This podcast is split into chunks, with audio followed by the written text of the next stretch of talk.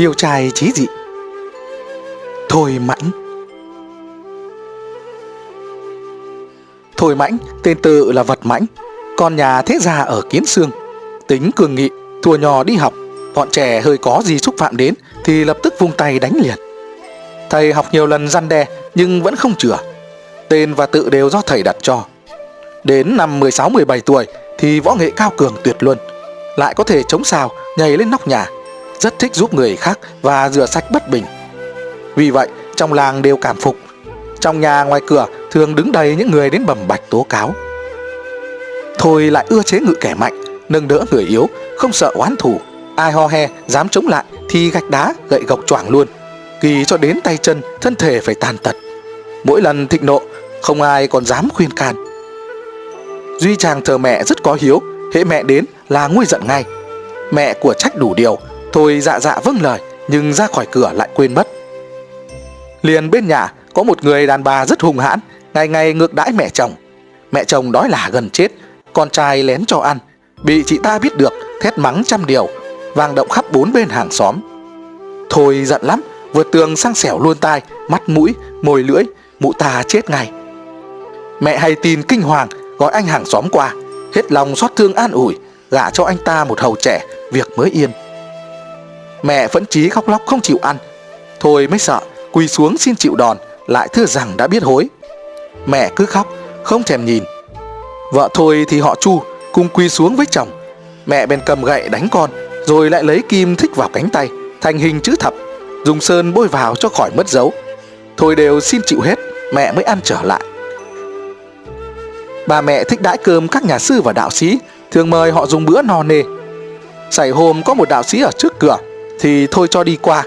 Đạo sĩ nhìn thôi mà nói. Tôi xem lang quân có nhiều khí hung hoạch, Sợ khó giữ được cho tròn tuổi thọ. Ở nhà tích thiện đáng ra không có người như vậy. Thôi vừa mới nhận lời gian của mẹ, nay nghe được điều đó Thì tỏ cung kính mà nói. Chính tôi cũng biết thế, Nhưng hễ thấy bất bình thì khó mà kìm được. Gắng hết sức sửa đổi Hoặc già có tránh được không? Đạo sĩ cười nói. Hắn đừng hỏi tránh được hay không tránh được, Mà trước xin tự hỏi có thể sửa đổi hay không sửa đổi thôi. Chỉ nên tự mình ức chế thật giết. Nếu muôn phần được một, Thì tôi sẽ mách anh một phép giả tử. Bình sinh thôi không tin vào bùa phép, Nên chỉ cười mà không nói gì. Đạo sĩ nói tiếp. Tôi biết lăng quân không tin, Nhưng lời tôi nói chả phải như lời bọn đồng cốt. Cứ làm được cũng đã là thịnh đức, Dẫu không công hiệu cũng chẳng hại gì. Tôi xin được nghe lời dạy bảo, Đạo sĩ mới nói. Vừa có một kẻ hậu sinh đi qua trước cửa anh anh nên kết giao thâm tình với hắn. Sau này có phạm tội chết, Thì người ấy có thể cứu sống anh được. Nói rồi gọi Thôi ra chỉ cho biết người đó. Thì ra đó là thằng bé tên nhà họ Triệu, Tên là Tăng Kha. Triệu là người đất Nam Sương, Gặp năm đói kém, Phải đến ngụ cư ở Kiến Sương. Từ đấy Thôi bèn cùng Triệu giao kết thân tình, Mời dọn sang nhà mình, Cung cấp cho rất hậu. Tăng Kha tuổi mới 12 Lên nhà lạy mẹ, Nhận nhau làm anh em. Năm sau, đến vụ canh tác mùa xuân Triệu đem ra quyến đi, Từ đó không có tin tức gì. Bà cụ họ thôi, Từ khi người đàn bà hàng xóm chết, Gian con hàng ngày cẩn mật, Có người nào đến kêu nài, Cầu cứu gì, Bà đều xua gạt đi. Một hôm, cậu ruột thôi mất, Chàng theo mẹ sang viếng, Giữa đường gặp mấy người đàn ông Đang trói giải một người đàn ông. Vừa mắng chửi, vừa thúc đi cho nhanh, Lại còn đánh đập. Người xem nghẽn cả đường, Xe không tiến lên được. Thôi hỏi duyên do, Thì những người biết thôi đều xuống đến mách bảo. Nguyên trước đây Cậu con trai một vị chức sắc lớn Tên là Giáp Nọ Ngang ngược nhất làng Dòm thấy vợ chàng Lý Thân có ngàn sắc Muốn chiếm đoạt Nhưng không có cớ gì Bèn bảo người nhà dụ anh ta đánh bạc Đưa tiền cho vay Lấy lãi rất nặng Bắt đem cả người vợ ghi vào kế văn Thua hết lại cho vay Một đêm nợ đến vài nghìn Được nửa năm thì nợ mẹ nợ nợ con đã hơn 30 nghìn. Thần không sao trả được. Cậy thế đồng người, chúng đến cướp lấy người vợ. Thần đến cửa mà khóc lóc, giáp giận, bắt trói, treo lên cây đánh bằng roi, cứa bằng dao và bức phải viết tờ giấy không kêu nài.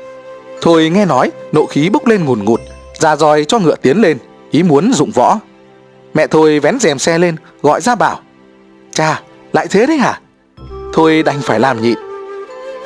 Viếng tang xong trở về, không nói cũng không ăn Chỉ ngồi sững mắt nhìn thẳng Như đang giận dữ người nào Vợ căn vặn cũng không buồn đáp Đến đêm mà cả áo ngoài Nằm trên giường chăn chọc đến sáng Đêm sau cũng vậy chợt mở cửa đi ra rồi lại trở vào nằm. Cứ như thế đến ba bốn lần. Vợ không dám hỏi, chỉ lo lắng nín thinh để xem sao. Thế rồi lại ra đi, rất lâu mới về, khép cửa lên giường ngủ say. Cùng đêm ấy, có người đã giết tên giáp trên đường nằm, phanh bụng rút ruột ra ngoài. Thầy của vợ thân cũng lõa lồ nằm ở dưới giường. Quan nghi cho thân bắt về tra xét, cung kẹp tan khốc, lòi cả xương mắt cá chân nhưng vẫn không cung sưng. Hơn một năm không chịu nổi cực hình, phải nhận liều, bị ghép vào tội tử hình. Vừa gặp lúc mẹ thôi mất, chôn cất xong, trang bảo vợ rằng kẻ giết tên giáp chính là ta, chỉ vì con mẹ già không dám tiết lộ. Nay việc lớn đã xong, cứ sao một người làm lại để kẻ khác vạ lây. Ta sắp ra nhận tội chết trước nhà chức trách. Vợ kinh hãi, túm áo kéo lại, trang dứt chéo mà đi, tự ra thú nhận ở pháp đình. Quan ngạc nhiên, cum lại, tống vào ngục mà tha cho thân. Thân không chịu, cứ một mực nhận tội. Quan không thể quyết, giam cả hai, họ hàng thân thuộc chê trách thân. Thân mới nói, cái việc mà công tử làm là việc ta muốn làm mà không làm được. Công tử đã làm thay cho ta mà ta lại nỡ lòng nào nhìn công tử chết hay sao? Này ta cứ coi như công tử chưa ra đầu thú là được rồi. Rồi cứ giữ nguyên, không đổi lời khai, lại cố tranh tội với thôi. Lâu về sau, nhà môn cũng biết duyên cớ, bắt thân phải ra khỏi ngục để thôi chịu tội. Ngày sự quyết đã gần đến, xảy ra có quan tuất hình, triệu bộ lang tới duyệt các án tù. Đọc đến tên Thôi Mãnh, ông gạt hết mọi người ra rồi cho gọi vào.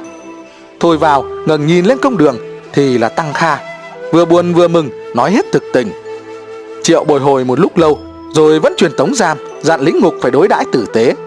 Dần dần lấy cớ là đã biết tự thú được giảm đảng, xung vào lính thú Vân Nam. Vân cũng được đi theo để phục dịch. Chưa đầy một năm, được viên lệ ân xá mà về, đều là nhờ sức của Triệu cả. Sau khi đã về, thần vẫn theo không rời, nhận làm quản gia cho chàng, nhưng trả tiền không lấy, chỉ những thuật leo trèo đánh đá là chú tâm tập luyện. Thôi được đãi ngộ rất hậu, cưới vợ cho và cấp cho ruộng riêng. Riêng thôi, từ đó cố gắng sửa đổi tính nét cũ, mỗi khi sờ đến vết kim châm trên cánh tay thì gian ruộng nước mắt.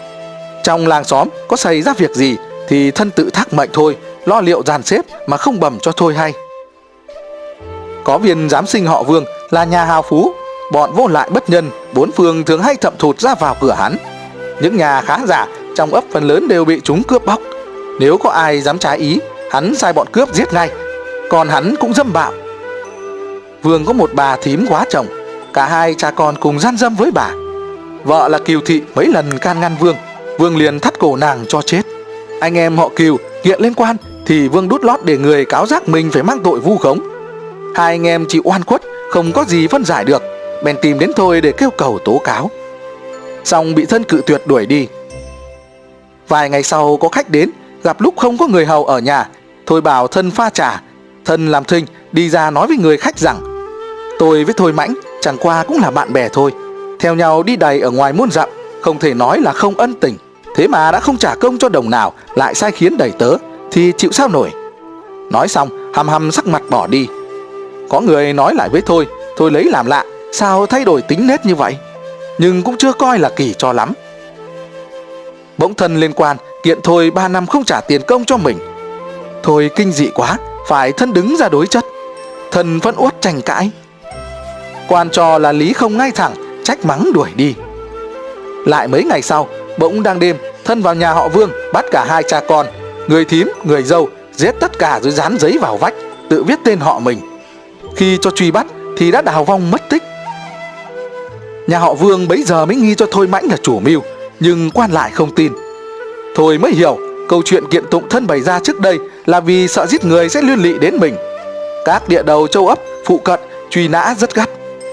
Vừa lúc giặc sấm nổi loạn, việc ấy mới xếp lại.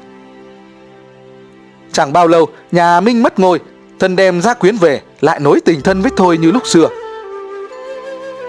Lúc bấy giờ, giặc cò tụ tập như ong, vương có đứa cháu họ tên là Đắc Nhân.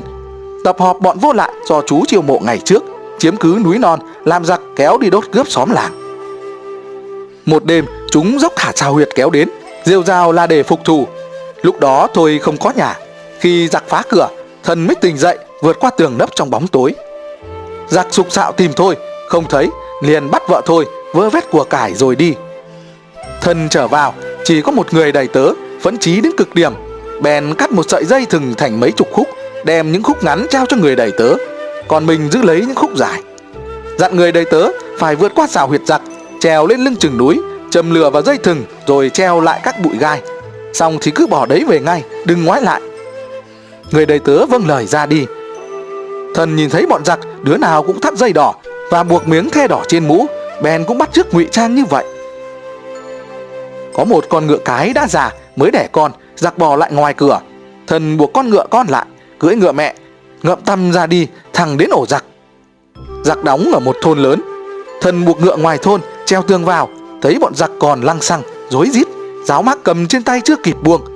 Thần vừa hỏi mấy đứa, biết vợ thôi còn ở chỗ tên Vương. Một lát, nghe truyền lệnh cho quân nghỉ, tiếng dạ như sấm gian. Bỗng có người báo núi phía đông có lửa, bọn giặc cùng nhau đứng trông. Lúc đầu mới chỉ có hai chấm, rồi thì nhiều như sao xa. Thần dồn hơi, kêu lên rằng mé núi phía đông có động. Tên vương cả kinh, nai nịt lại, dẫn quân chạy ra. Thần thừa dịp tụt lại phía sau bọn chúng, rồi quay mình đi luôn vào trong trại.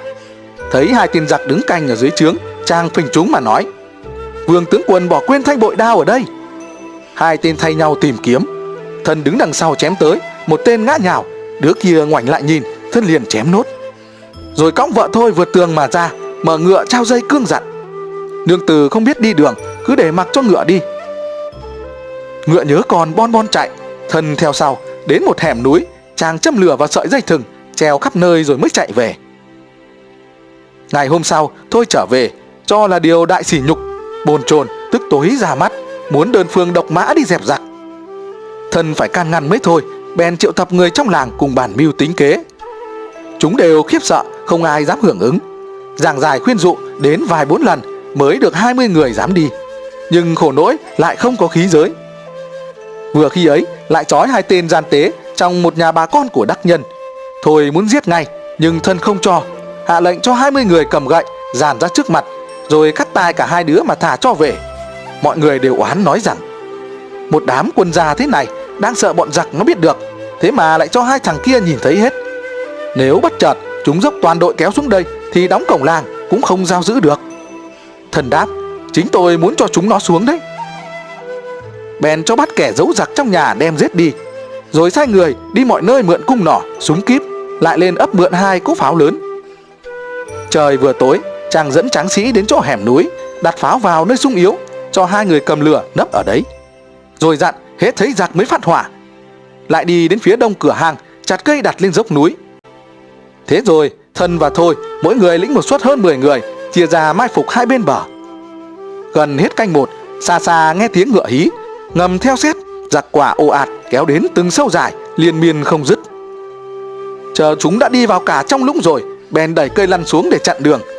Một lát, tiếng pháo nổ ràn tiếng hò reo chuyển động cả khe núi. Giặc rút mau, dẫm đạp lên nhau, đến chỗ hẻm phía đông, không thoát ra được, dồn cục một đống. Tên đạn giáp công, khí thế như mưa bay gió cuốn. Quân giặc, đứa thì đứt đầu, đứa gãy chân, nằm gối lên nhau, ngồn ngang trong rãnh. Chỉ còn sót lại 20 đứa, quỳ gối xin chuộc mệnh. Bèn sai người trói cả lại giải đi, thừa thắng tiến thẳng lên xào huyệt giặc. Bọn giặc giữ trại nghe hơi, chạy trốn sạch, bao nhiêu đồ đạc đều lục tìm kỳ hết đem về. Thôi cả mừng, hỏi thân về mưu kế đốt lửa, thân mới nói, đốt lửa ở phía đông vì sợ chúng đuổi ở bên tây, dùng thừng ngắn là để cho mau cháy hết. Vì sợ chúng dò biết là không có người, lại đốt ở cửa hàng, vì sợ cửa hàng rất hẹp, một người cũng đủ chặn giữ. Bọn chúng đuổi tới, thấy lửa, tất phải sợ. Đó đều là hạ sách, mạo hiểm mà dùng trong lúc nhất thời mà thôi. Bắt mấy tên giặc lên hỏi, thì quả nhiên khi đuổi đến cửa hang thấy lửa, chúng đều hoảng sợ mà lùi bước. Hơn 20 tên cướp bắt được đều bị xẻo tai cắt mũi rồi thả cho về. Từ đó họ thôi và họ thân uy danh lừng lẫy. Những người tị nạn xa gần đều theo về như chợ. Vì vậy mà tổ chức được một đoàn dân binh hơn 300 người. Bọn cường hào ở các nơi không dám phạm đến nữa. Cả một vùng nhờ đó mà được sống yên.